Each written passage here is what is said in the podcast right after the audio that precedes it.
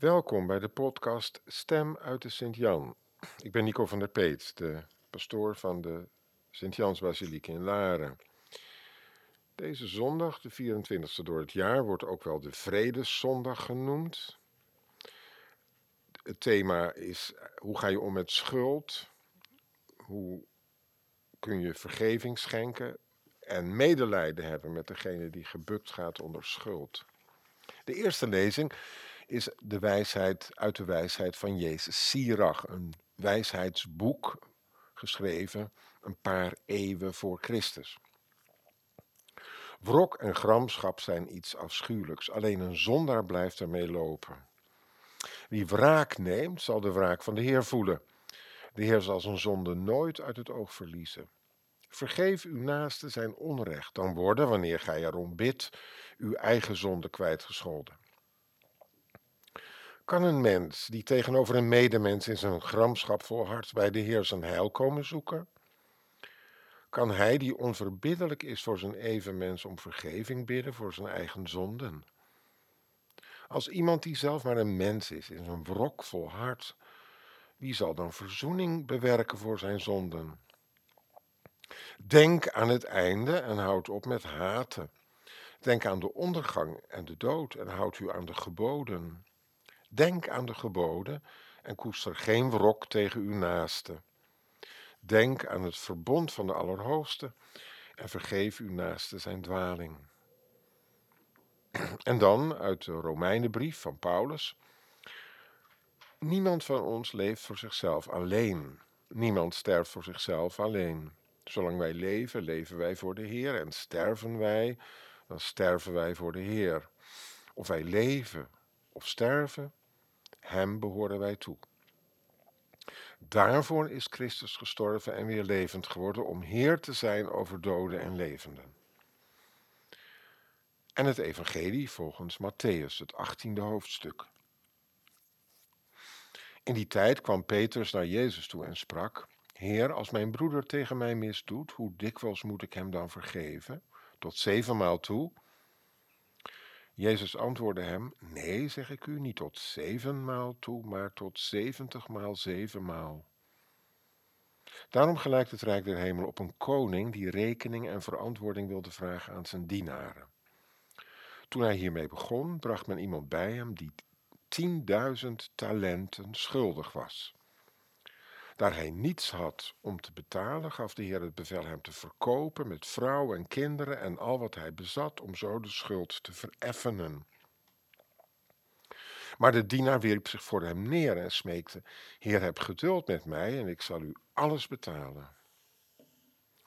De Heer kreeg medelijden met die dienaar, liet hem gaan en schold hem de geleende som kwijt. Maar toen die dienaar buiten kwam, trof hij daar een andere dienaar, die hem honderd denariën schuldig was. Hij greep hem bij de keel en zei: Betaal wat je schuldig bent.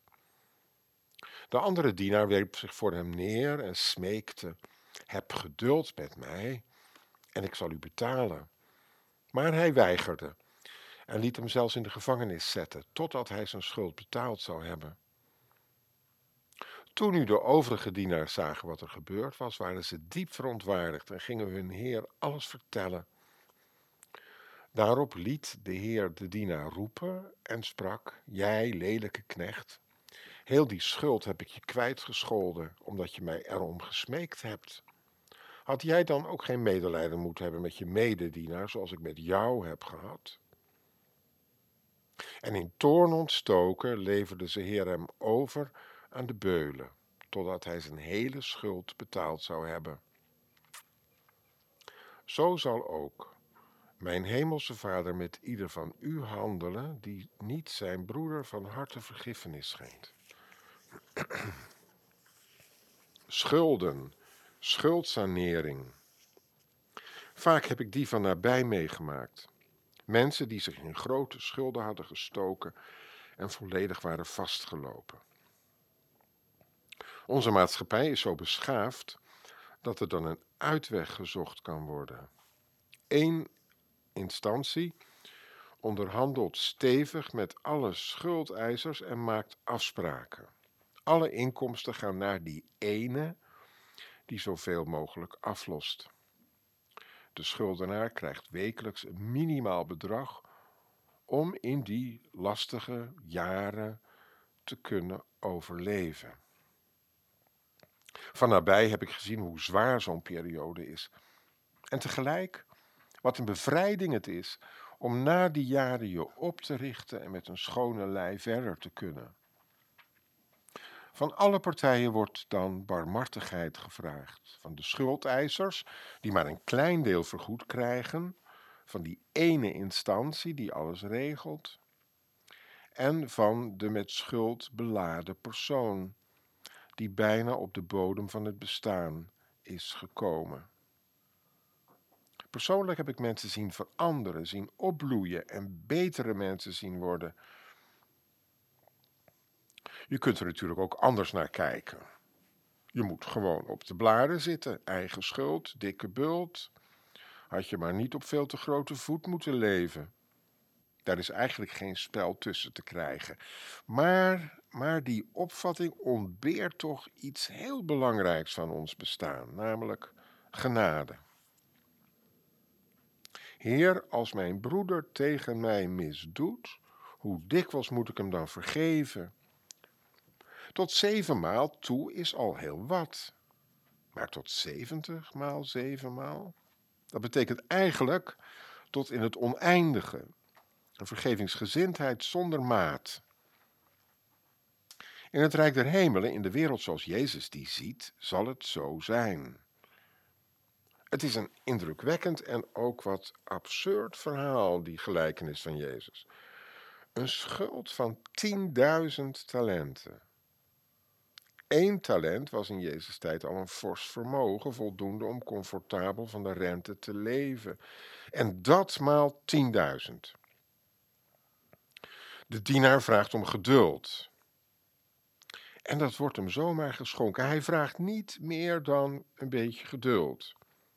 Maar de schuldeiser gaat heel ver. Hij treft niet een schuldsaneringsmaatregel, hij krijgt medelijden. En scheldt hem de schuld, de onvoorstelbare schuld, kwijt. Kun je dat van mensen vragen? Onze overheid vraagt dit niet. Het treft een menselijke, zo rechtvaardig mogelijke regeling. Maar in Gods Rijk gaat het dus veel verder. De mens leeft daarvan ongekende genade. Wij leven van ongekende genade. Alle schuld wordt ons kwijtgescholden door een Heer die verder gaat dan geduld te oefenen met ons en medelijden met ons heeft. Onze schuldsanering, ons geduld, ons medelijden verbleekt daarbij. Wij staan hierbij verlegen. Als wij al geduld en medelijden hebben. Wie om zich heen kijkt en goed luistert, ziet in tegendeel heel veel ongeduld, ongenade, ja wraakzucht. De wijsheid van Jezus Sirach waarschuwt. Wrok en gramschap zijn iets afschuwelijks, alleen de zondaar blijft ermee lopen. Wie wraak neemt, zal de wraak van de Heer voelen. Het is nu de Vredesweek. Bij de overgang van zomer naar herfst bidden de christenen om vrede.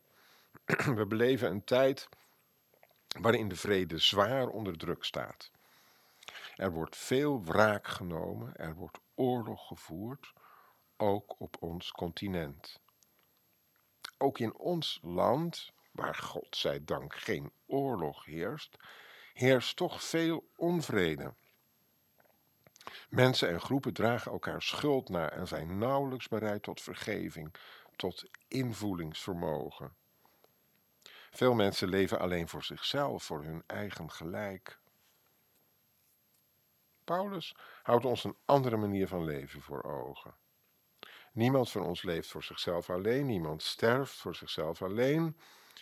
Daarvoor is Christus gestorven en weer levend geworden om Heer te zijn over doden en levenden. Daarvoor is Christus gestorven, opdat wij loskomen van onszelf, van onze oordelen, opdat we bevrijd worden van de lasten en schulden van het verleden. Jezus is voor ons de grootste schuldsaneringsoperatie ooit begonnen. Alle schulden zijn bij één instantie samengekomen. Door zijn leven, zijn liefde, zijn lijden, zijn dood op het kruis heeft hij voor ons alles afgelost. We zijn vrij. We mogen met hem opstaan en betere mensen worden. Misschien is het goed om eraan te denken als je dagelijks, of misschien wel meerdere keren per dag, het Onze Vader bidt. Het is een soort van gewetensonderzoek, iedere keer weer. Vergeef ons onze schulden, zoals ook wij onze schuldenaars vergeven. Ik wens u allen een mooie week toe.